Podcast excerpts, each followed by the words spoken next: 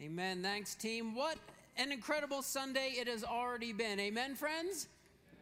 You know, I uh, it's you know normally we're kind of wrapping things up. We like to you know keep it an hour, try to keep it tight. But it's Easter Sunday. It's Resurrection Sunday, and I don't have to take too long to preach the message this year because the message at Easter is the same every year. The message is really summarized in three words. Some of you already know those three words, but I'm going to ask you to say those three words with me a few more times. I, I do do this every single year. If you know those three words, friends, say them with me.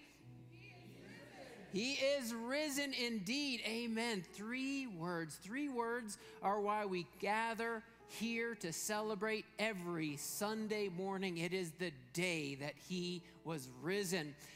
He is risen is why we go into the waters of baptism and rise to new life in Jesus Christ. He is risen is why we now take the message of life, of redemption, of new creation, of hope out into a world that is still lying in death and despair. He is risen, friends. It is these three words that drives everything that we do as the body of Christ, as the people of God, as his church. Amen, friends. Amen, friends. Three words. We know three words and the lost are found.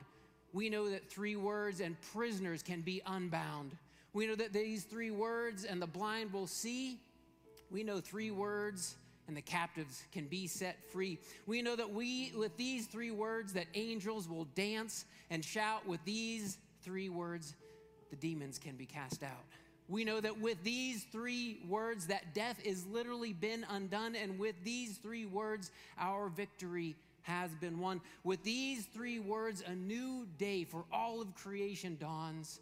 With these three words, the old life can be gone with these three words, the promises of the old covenant are all fulfilled. With these three words, the promise of the new covenant is sealed. With these three words, that stone was rolled away. And with these three words, we shout together on this glorious day, He is risen. Yes, my friends. And when I say he is risen, it's not just a metaphor. It's not just his teaching. It's not just his preaching. It's not just his mission. It's not just his memory. No, when I say he is risen, it's because he is risen. His body was raised to new life. Yes, thank you. It is worthy of celebration. He is risen. His body came back to life blood coursing through his veins, his, fi- his, his synapses firing, his, his mouth tasting, his nose smelling, his eyes seeing, his, his skin feeling, and his voice speaking again because he is risen. Not just risen, not just like alive again, it was new creation, new life, the kind of life that is now promised to all who put their faith, their trust, their life in Jesus Christ. We too are raised to new life in him because he is risen. And so we don't gather just for religious observation. We don't gather just to be entertained.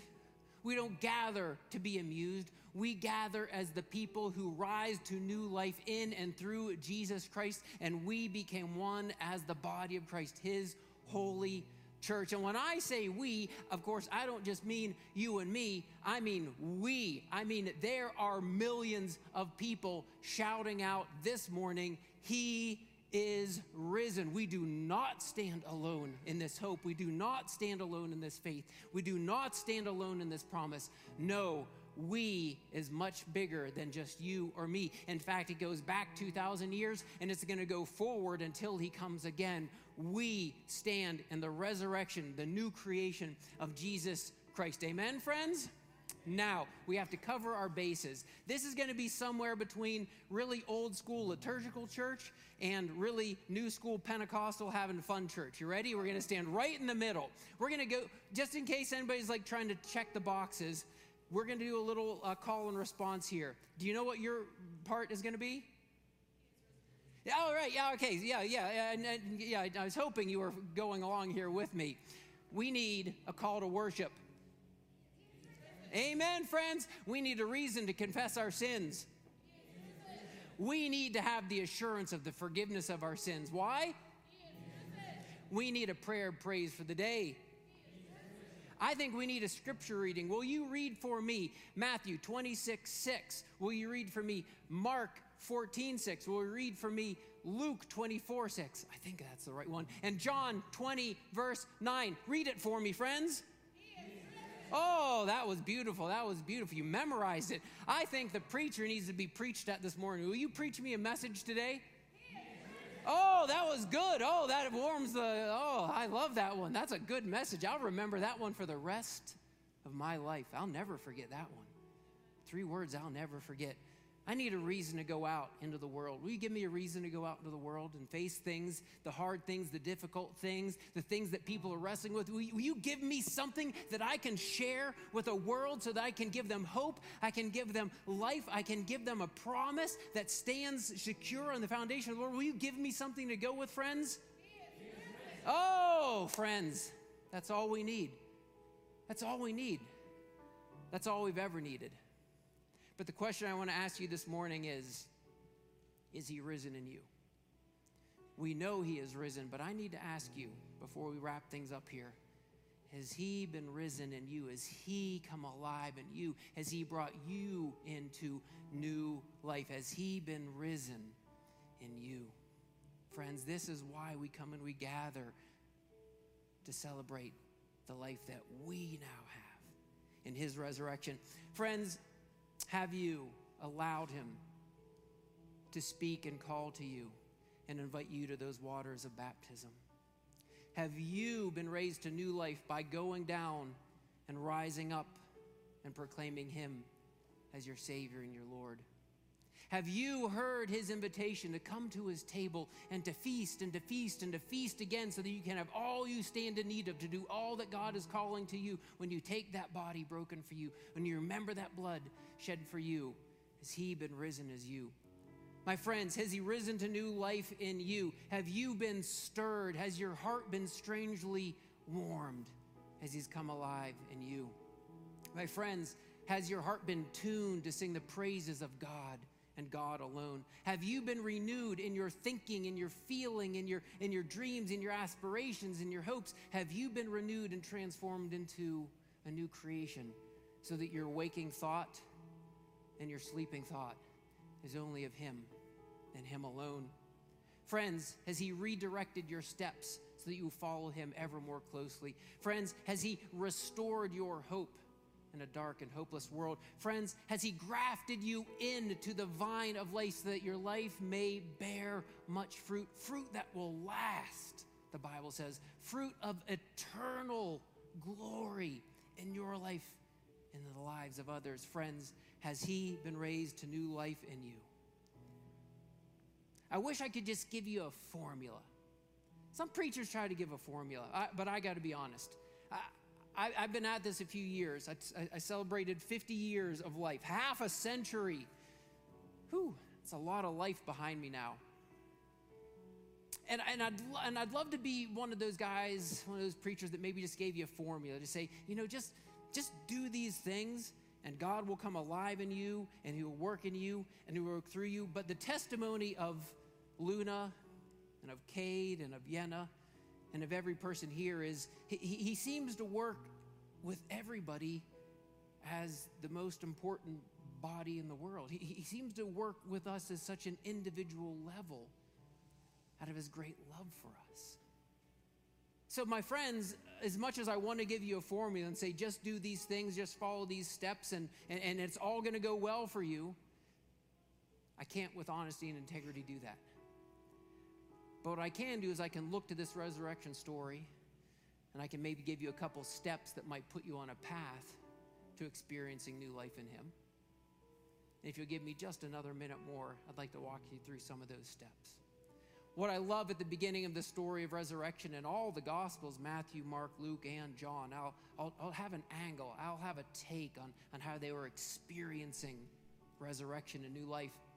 But I love how the first thing we see is that Mary got up on Sunday morning and she went to where she thought she could find Jesus. And guess what happened? She did. She got up, she went to where she was going to find Jesus. Now, she thought she was just going to find a body, and as it works out, she found a very living, risen, reigning, and ruling Jesus Christ. Hallelujah and amen. But she just got up and she went to where she thought she could find Jesus. And congratulations, you're already on a path to knowing more of Him in your life. Because you got up, you got dressed, you put on your Sunday best, you made everybody look good, and, and you came to where people come to meet Jesus. And when we come with our heart's intention to meet Jesus, so often, so often is the case is he shows up. So my simple invitation to you is keep showing up. Keep showing up to where Jesus shows up. Now, the beautiful thing is, Jesus can show up in your life anywhere, anytime, anyway. And oh, we're going to be talking about that the next two weeks. But you know where I consistently find him showing up? Here. He just shows up here. He shows up when we gather in His name. He, he, he, honors and remembers His promise. Just show up, call on me, and by the power of the Holy Spirit, I can be there with you. So just keep showing up to be the body of Christ. Now, and that leads us to the second thing that I see happening in, in this story. Again, this isn't like a formula, but Mary, she's there alone, it would appear, but she doesn't want to be there alone. So she goes and she brings Peter and John. There's something about bringing people to Jesus Christ that Christ seems to show up in our lives in a more real, a more tangible, a more tactful way. It just, just coming together in community, inviting others on this journey, knowing that we don't go it alone. We don't go it alone here in connections. That's why we're called connections. We're always trying to connect with God and we're always trying to connect with one another as the body of Christ. He seems to show up when we just come together in his name. The other thing that I want to point out to you, though, is maybe the most confounding part of this story. Says that Peter and John come, and there's that whole. I mean, it's got to be a real story, and John had to have written it because he gives all these crazy details, like he outran them, but he didn't go in, and Peter jumps in, and then he goes in. But then, did you catch at the end of that story, with their part in it, anyways? Says that they didn't understand. They didn't understand what was happening. But did you read what else it said? It said they believed. So often I find that people are seeking understanding before belief. And now don't push this, don't press this too far, but sometimes we just have to step into belief because our understanding will always be limited. I, again, I turned 50 this year and I finally had to admit to myself, I don't think I'm going to figure it all out in the years that God has given me but I'm not trying to figure it all out anymore. I'm not not trying to figure things out, right? I'm not not trying to have understanding, but there's some things I won't understand. There's some things I won't always piece together. I don't know why some people are healed and some people stay sick. I don't know why some people, uh, you know, seem to experience a kind of a resurrection in their lives and, and some people don't. I, I, I don't I don't know why good things happen to bad people and bad things sometimes happen to good people. These are confounding questions of life in our world. We wrestle with these things, and I encourage you to keep wrestling with these things. We can keep seeking understanding, but at some point, understanding has a limitation. And we take what we've experienced, we take what we know, we take what has been revealed to us, and we just step into belief. We step into faith, we, we step into trust. And that, that seems to make a profound, life changing difference. One will just say, I'm going to step into faith now with you, Jesus Christ. I'm going to call you Savior, I'm going to call you Lord. I'm going to start living my life for you. Then the last thing I simply want to say here, and oh boy, you should come back next week. I'm, I'm cutting it way short here this morning, man. The thing that made all the difference, of course, is that when Mary was stuck in her doubt and her confusion and her unbelief because the others leave and she's staying there, she's weeping, she's crying. Jesus reveals himself to her, and she's so forlorn, she's so in despair, she's so despondent, it seems she doesn't even recognize what's happening. Who are you looking for? That's a great question. It's not so much what we're looking for. I do believe the question of life is who? Who are we looking for?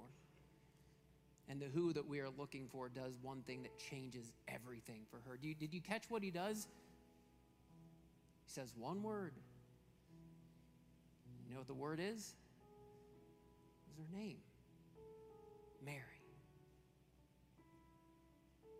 See, earlier in his life, Jesus said, I'm the good shepherd, and The shepherd knows his sheep, and the sheep know his voice, and he calls his sheep by name. And when Mary heard her name, she knew her Savior was alive, and it really was the Lord of all creation. So I've got to wrap it up, friends. So I'm about to do that. We got one. Maybe, maybe let's make this this last one. We'll just do a couple verses of it, and then I'll give them a, give them a blessing out, so the team can come up.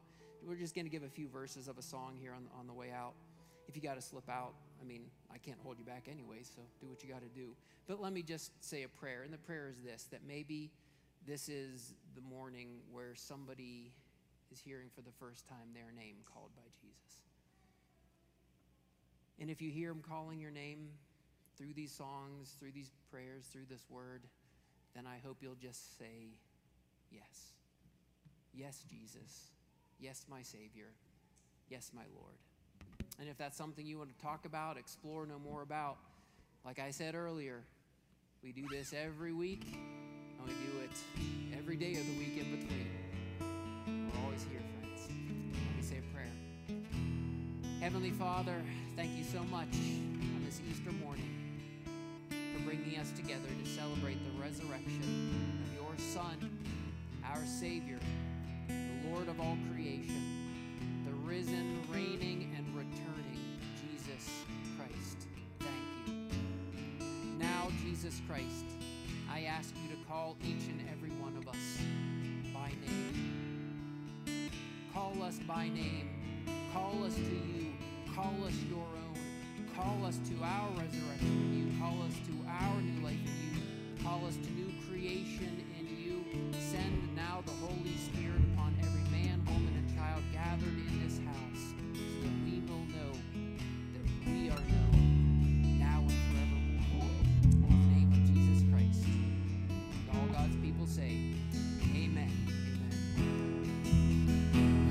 give a